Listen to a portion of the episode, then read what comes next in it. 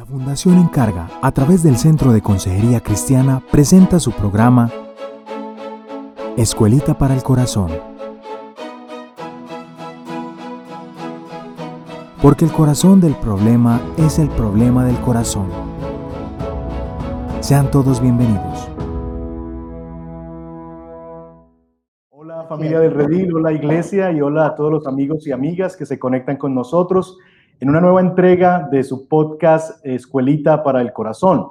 Seguimos en nuestra eh, temporada llamada Pandemia Emocional y el día de hoy tenemos unos invitados bien especiales desde un hermoso país ah, con preciosas eh, playas, pero también con una variedad de paisajes extraordinarios que lo he disfrutado mucho las veces que por la gracia de Dios he podido visitarles y una pareja que es muy querida para mí y para nosotros como, como la iglesia. Estuvieron acompañándonos en un momento muy importante cuando celebramos nuestros primeros cinco años como iglesia y los llevamos en el corazón desde ahí. Y son nuestros queridos Eduardo y Patricia Saladín. ¿Cómo están mis hermanos? Todo muy bien, hermano. Gracias por invitarnos a participar junto con ustedes de la escuelita. Gracias, Jaime. Encantada de estar aquí contigo. Gracias al Señor, gracias a ustedes, eh, Eduardo y Patricia, por la invitación. Sé que están con muchas cosas. Eh, Eduardo es el pastor de la Iglesia Bíblica Sola Gracia, una iglesia que está eh, comenzando, dando sus inicios allí en, Santo Domingo. Y bueno, Patricia también involucrada en todo lo que es el Ministerio de Avivo en nuestros corazones. Así que aprecio muchísimo que han tomado el tiempo para poder acompañarte el día de hoy, para tocar un tema que es, es, es muy importante y creo yo que es, es muy pertinente para nuestra realidad pero antes de entrar en materia, quisiera que nos contaran un poquito cómo están viviendo estos tiempos de, cuarentena y de encierro de alguna manera allí en la isla. ¿Cómo está la gente? ¿Cómo está la iglesia? Denos un poquito de reporte para saber cómo están ustedes y la iglesia. Es un tiempo difícil porque limita mucho a las personas en cuanto a su trabajo, también por el temor a la enfermedad y el temor no solo a la enfermedad, sino ver a personas de edad cercanas a uno que tienen condiciones y podrían contagiarse, lo cual es muy delicado. También el distanciamiento, tú sabes, la cuarentena. Aquí se está hablando otra vez de volver a cerrar. Eh, hemos tenido cierta apertura, pero definitivamente con la apertura se han incrementado los casos. Entonces, en cuanto eso hace que, quiera volver atrás. O sea, las medidas del gobierno va a ser volver atrás a una cuarentena estricta. Y en cuanto a la iglesia, hemos estado reuniéndonos por Zoom, por reuniones virtuales, los grupos pequeños, el culto. El culto los domingos lo hemos retomado, eh, pero muy limitado realmente. Mucha gente conectada eh, en línea. Y tenemos la mayoría de las reuniones, aún reuniones de mujeres, vía Zoom, porque es la única forma de llevarlo a cabo. Le damos gracias a Dios por la tecnología, porque si no hubiera sido por eso, no nos hubiéramos ni siquiera visto, ni nos hubiéramos casi escuchado, pero ahora, gracias a la tecnología, aunque no es lo ideal, el ideal, vamos a decir, de nuestra relación unos con otros, pero por lo menos estamos reuniéndonos.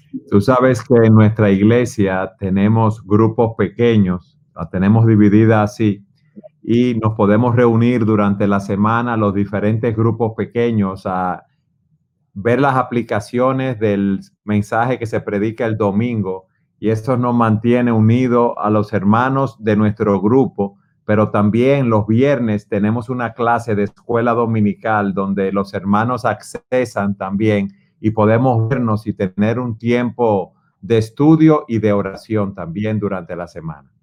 Qué bueno, qué bueno.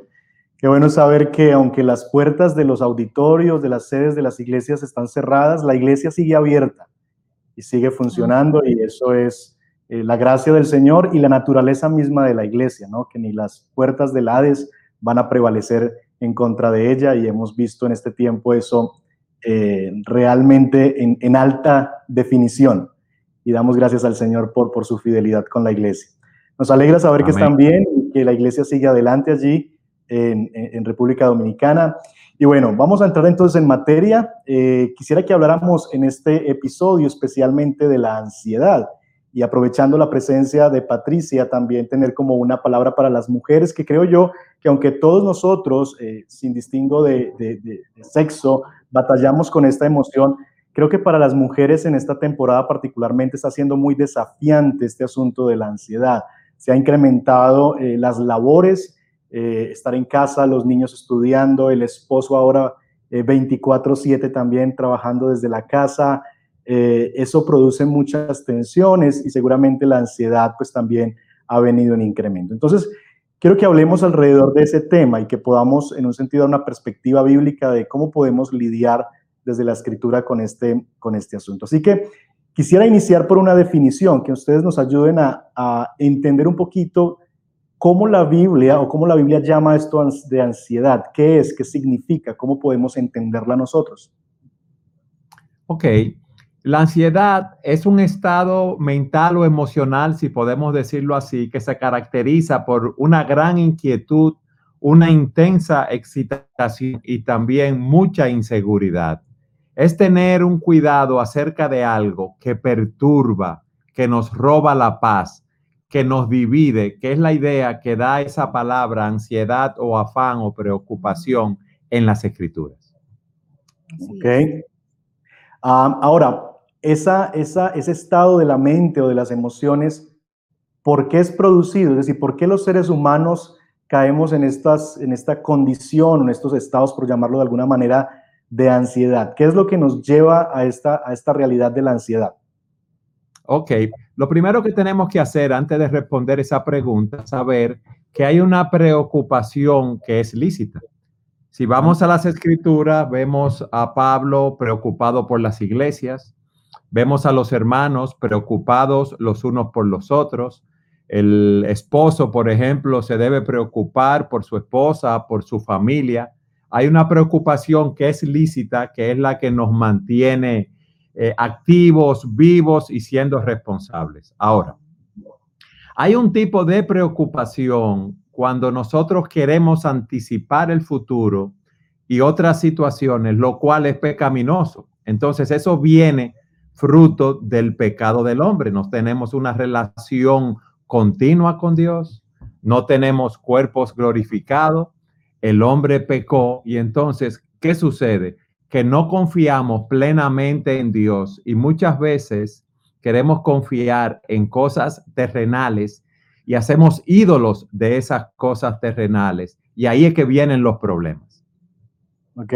Podríamos entonces pensar que eh, no necesariamente cada vez que yo estoy preocupado es un asunto pecaminoso, eh, podríamos decir que hay cierto tipo de preocupación que es saludable y otra preocupación que sí es de índole pecaminosa, ¿es lo que estás tratando de decirnos?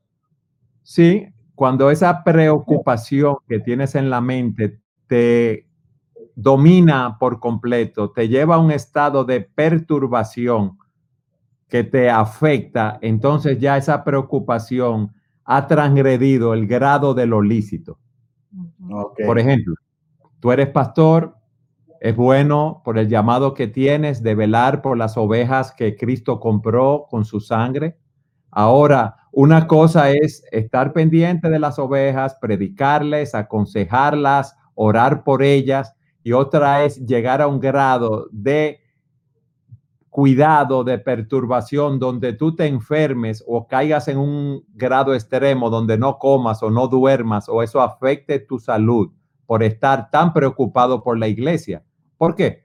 La iglesia es el cuerpo de Cristo, son las ovejas que Él compró con su sangre y yo debo hacer mi parte y dejar la otra parte en manos de Dios. Y en el caso, por ejemplo, de las mujeres que tú hablabas, Jairo, en medio de toda la pandemia, un ejemplo muy actual y muy claro, es normal que una mujer se ocupe de su casa, de su esposo, de sus hijos, de quizás mantener sus prioridades pero es como una ilustración que yo leí y que he usado de, un pastor muy antiguo que él decía que es como que Dios nos deja para un año 365 cartas, pero cada carta debe ser abierta en el día que le corresponde. Cuando nosotras queremos adelantarnos a ver la carta que viene mañana, yo me comienzo a llenar de ansiedad porque para lo que Dios me ha prometido, que vienen nuevas misericordias es para el día de hoy. La capacidad para vivir mi, el día de hoy libre de ansiedad es este día, cuando, y yo creo, eh, estudiando Génesis 3, cuando la serpiente vino y tentó a Eva, una de las cosas que le dijo fue, cuando eh, dijo que Dios no estaba diciendo la verdad, le dijo, no, es que, es que Él sabe que el día que tú comas de este árbol, tú serás como Dios, sabiendo el bien y el mal. O sea que en nosotras, con una muy buena intención, muchas veces nos cargamos y llevamos cargas que nos llevan a la ansiedad, porque creemos saber el bien y el mal para todo lo que nos rodea. Queremos saber el bien y el mal para nuestra familia, para nuestro esposo, para nuestros hijos. Y ahora en medio de, de la pandemia, que como eh, yo pensaba, y no sé si habíamos comentado, o tú mencionaste, por ejemplo, la escuela, los niños, el esposo en casa, este año escolar, ¿cómo será llevado a cabo? Ya no van a ir a la escuela físicamente estos niños. Tengo que hacer todas estas cosas que se me han sumado. ¿Y cómo yo voy a poder enfrentar todo esto? Y entonces el estado de ansiedad hace que porque tú estás generando pensamientos todo el tiempo, tú creas que estás avanzando a algún lugar, pero en realidad te estás moviendo como en una mecedora de adelante hacia atrás y no estás avanzando nada. Por el contrario, la ansiedad te roba, te roba la energía para vivir el presente. Y eso, eso es, eso te, te, te anula, vamos a decir, en lo que sí debieras estar haciendo y ocupándote cuando lo haces como Dios quiere. Ahora, es normal. Yo no, o sea, no hay nadie que yo conozca, humanamente hablando, quizás solo nuestro Señor Jesucristo, que fue libre de ansiedad. Yo creo que la ansiedad y sobre todo en esta época en que estamos viviendo, es característica de prácticamente todos los seres humanos en mayor o menor grado. Lo que sí yo lo que yo sí le digo a las hermanas es que hay una forma de librarse de la ansiedad y poder echar nuestras cargas sobre el Señor. Él nos da una salida. Amén. Qué, interesante es que una de las cosas que yo creo que el, pecado hace más fácilmente es que, eh, y Efesios nos dice que nosotros debemos ser capaces de desenmascarar el pecado, porque creo que con la ansiedad ocurre el fenómeno de que nosotros podemos llegar a estar ansiosos por cosas buenas. Es decir, la educación de nuestros hijos, el futuro, eh, de cómo van a avanzar ellos en la vida, y, otras cosas que en sí mismas no necesariamente son malas cosas, pero que sí tienen la capacidad de convertirse, si toman un lugar eh, preponderante en nuestro corazón, como señalaba Eduardo, convertirse en una ansiedad pecaminosa. Y creo que ahí está como la, la trampa de la ansiedad, porque muchas personas dicen, pero es, pero es que esto es responsabilidad cristiana y a veces disfrazamos el pecado llamándolo responsabilidad cristiana. Y, detrás de eso, quizás lo que hay es un deseo de, control y de entender de alguna manera, de, manera equivocada, por supuesto, que yo puedo asegurar y tener, como eh, decía Patricia en su ilustración, esa, esa, ese futuro, eh, traerlo al presente. Y creo yo que es, es bien interesante esa perspectiva porque no necesariamente, como ustedes han dicho, estamos ansiosos por cosas malas, sino que podemos llegar a caer en una ansiedad pecaminosa por motivos o por asuntos que son buenos, los hijos, la educación, etc. ¿Cómo entonces podemos nosotros eh, luchar con esa ansiedad pecaminosa? Patricia terminaba diciendo, si hay esperanzas, si hay unas maneras en que podamos lidiar con esto. ¿Cuáles serían algunas maneras en las que podríamos nosotros encontrar ayuda para no caer o para vencer eh, en el nombre del Señor y en el poder del Señor este asunto de la ansiedad pecaminosa? Aclarar es que la ansiedad siempre es pecaminosa. Cuando ya se convirtió en ansiedad, es pecado, porque Dios te dice, por nada estés afanosa. O sea, tú la vas a sentir, tú la vas a sentir. Bueno, y entonces se vuelve, tú sientes eso, pero tiene que darle una salida bíblica. Vamos a, ¿cómo usted puede decir eso? Mira, la explicación para eso, Jairo, es que para yo tratar con la ansiedad, lo que debo hacer es, eh, lo que debo hacer es conocer aquellas cosas que generan la ansiedad. ¿Me explico? Porque si no, no voy a poder trabajar con ella. Entonces, eh, es bueno mencionar eh, cuáles son las causas de esa ansiedad que nos, que nos afectan, si te parece bien. Sí, sí, es bueno. bien? Eh, mencionemos algunas, algunas causas, porque ustedes mencionaban que finalmente tenemos que poder identificar las causas para poder determinar en un sentido cómo, nos, cómo se está desarrollando esa ansiedad en el corazón. Y, ¿qué causas podrían llevarnos a nosotros precisamente a esa, a esa, a esa ansiedad? ¿Qué causas pudiéramos mencionar? Como tú decías hace un rato, uno se preocupa por el futuro de la familia, por el futuro de los hijos. Y déjame explicarte algo, hacer planes no está mal. Lo que hacer un seguro médico, ahorrar para la educación futura de los hijos es algo bueno. Lo que yo no puedo hacer planes es fuera sin tomar en cuenta a Dios, como aparece en Santiago, esos eh, comerciantes que decían, hoy iremos a tal ciudad, ganaremos, comeremos, duraremos un año y haremos mucha plata, pero no estaban tomando en cuenta a Dios. ¿Qué pasa con nosotros? Que nosotros tenemos inquietud por el futuro y decimos, ¿y qué pasa si pierdo el trabajo? ¿Y si no puedo mantener a mi familia? ¿Y si me muero? ¿Y si enfermo? ¿Y si enferman mis hijos? Y estas cosas, Jairo, empiezan a controlarnos. Entonces, muchas veces esos y si, esas preocupaciones por el futuro nos controlan. ¿Y qué dice la escritura? Que basta cada día su propio afán.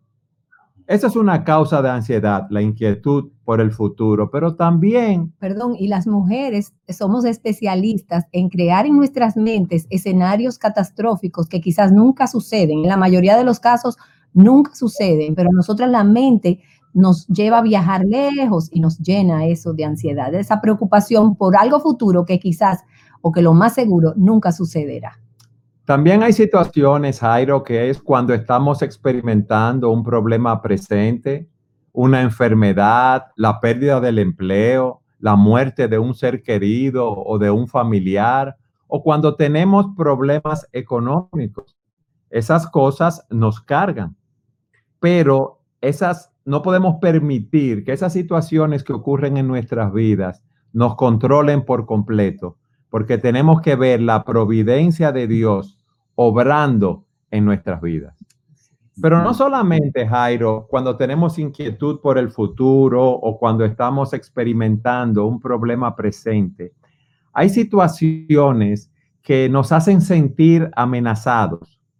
Cuando vemos un peligro, un matrimonio donde hay la posibilidad de un divorcio o donde podemos perder eh, nuestro negocio, la, la quiebra del mismo, o un joven que puede reprobar en la universidad. Tú ves, todas estas cosas nos causan ansiedad cuando tenemos un conflicto, cuando tenemos metas que entendemos que son buenas para nosotros y no podemos alcanzarlas. Mira un ejemplo. Imagínate una joven soltera que quiere casarse. Eso es algo bueno, desear casarse. Pero entonces esto empieza a dominarla en su mente, ve que pasan los años, entonces empieza a sentirse sola, piensa que no se va a casar y esto la ocupa ya en su mente varias horas al día y tiene sus efectos sobre ella. Esas cosas no son buenas.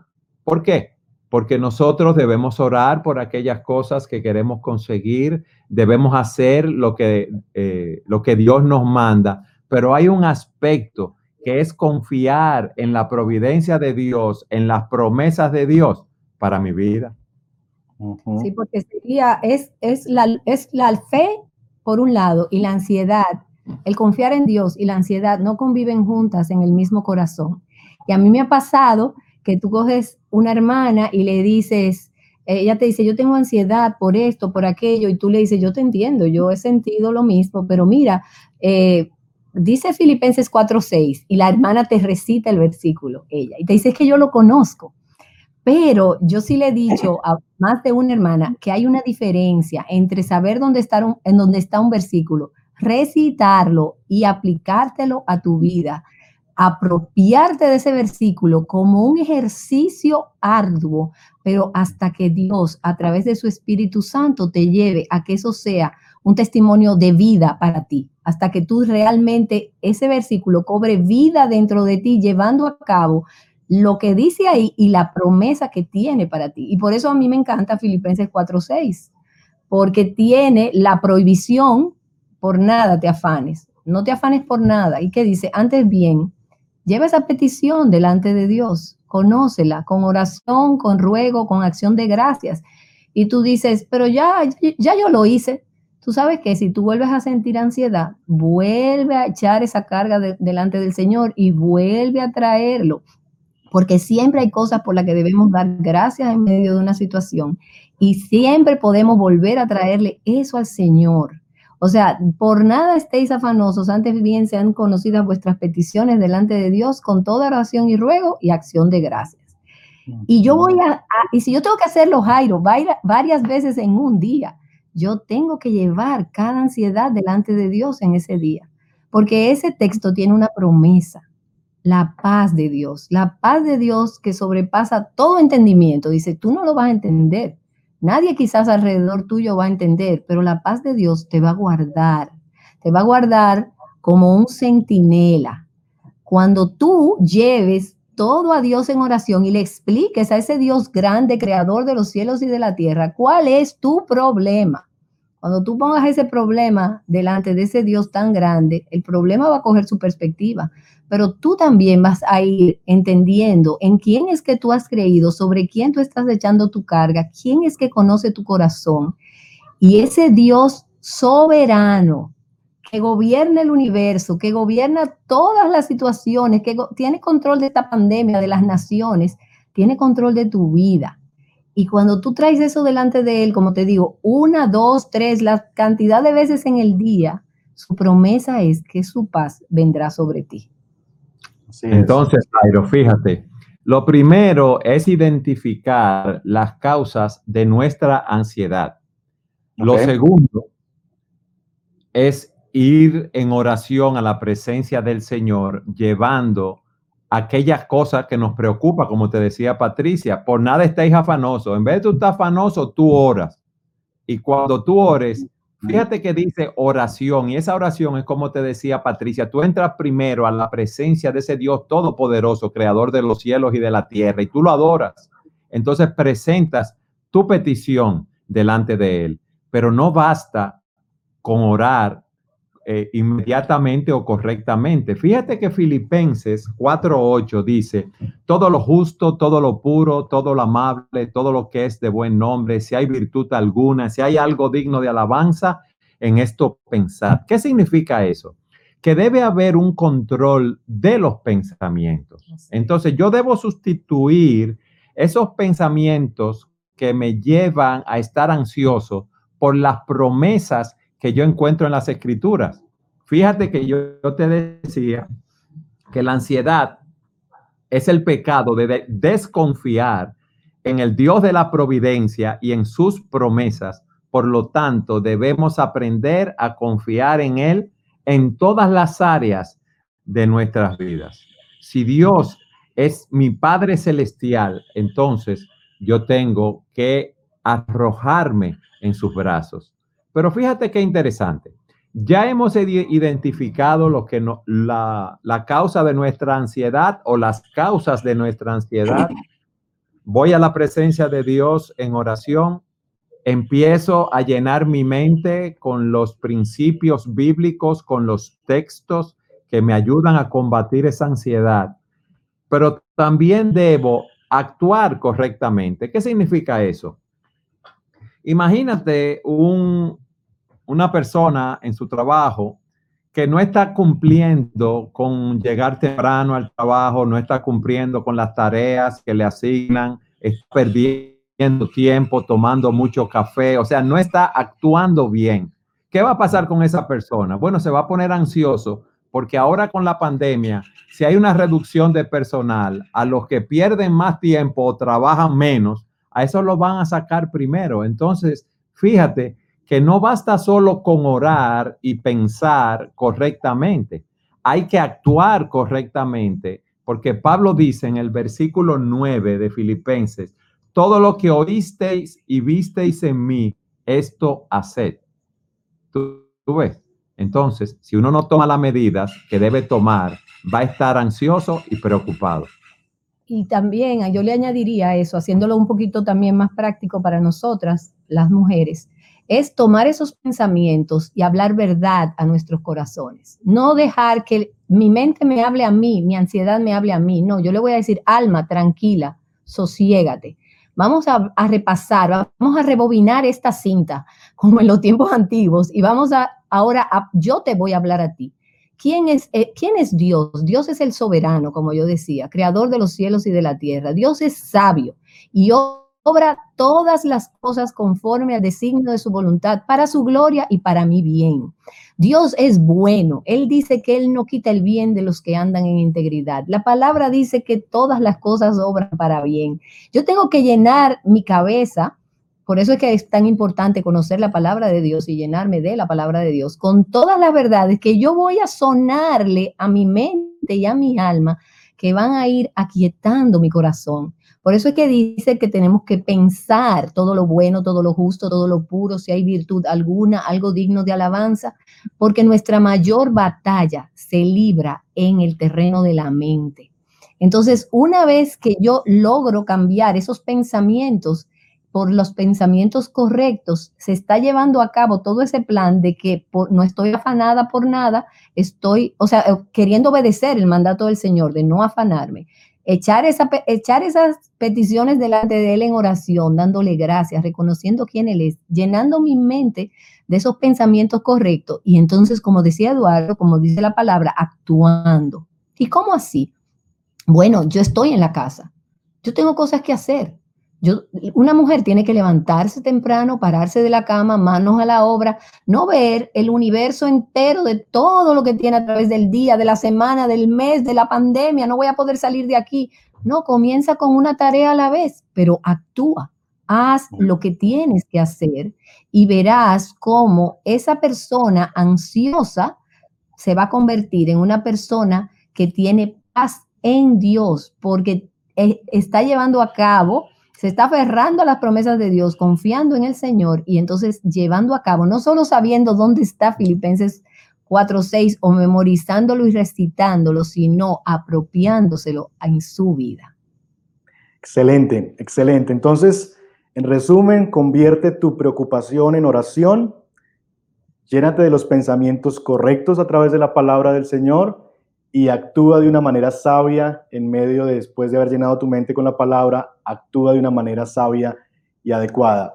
Maravilloso, maravilloso. Y todo en un texto bíblico, en tres versos de la escritura, está esa gran verdad que nos ayudará a nosotros a lidiar precisamente con este tema de la ansiedad. Ahora, hay personas que nos están viendo y escuchando que no son creyentes, que no han puesto su confianza en Jesús.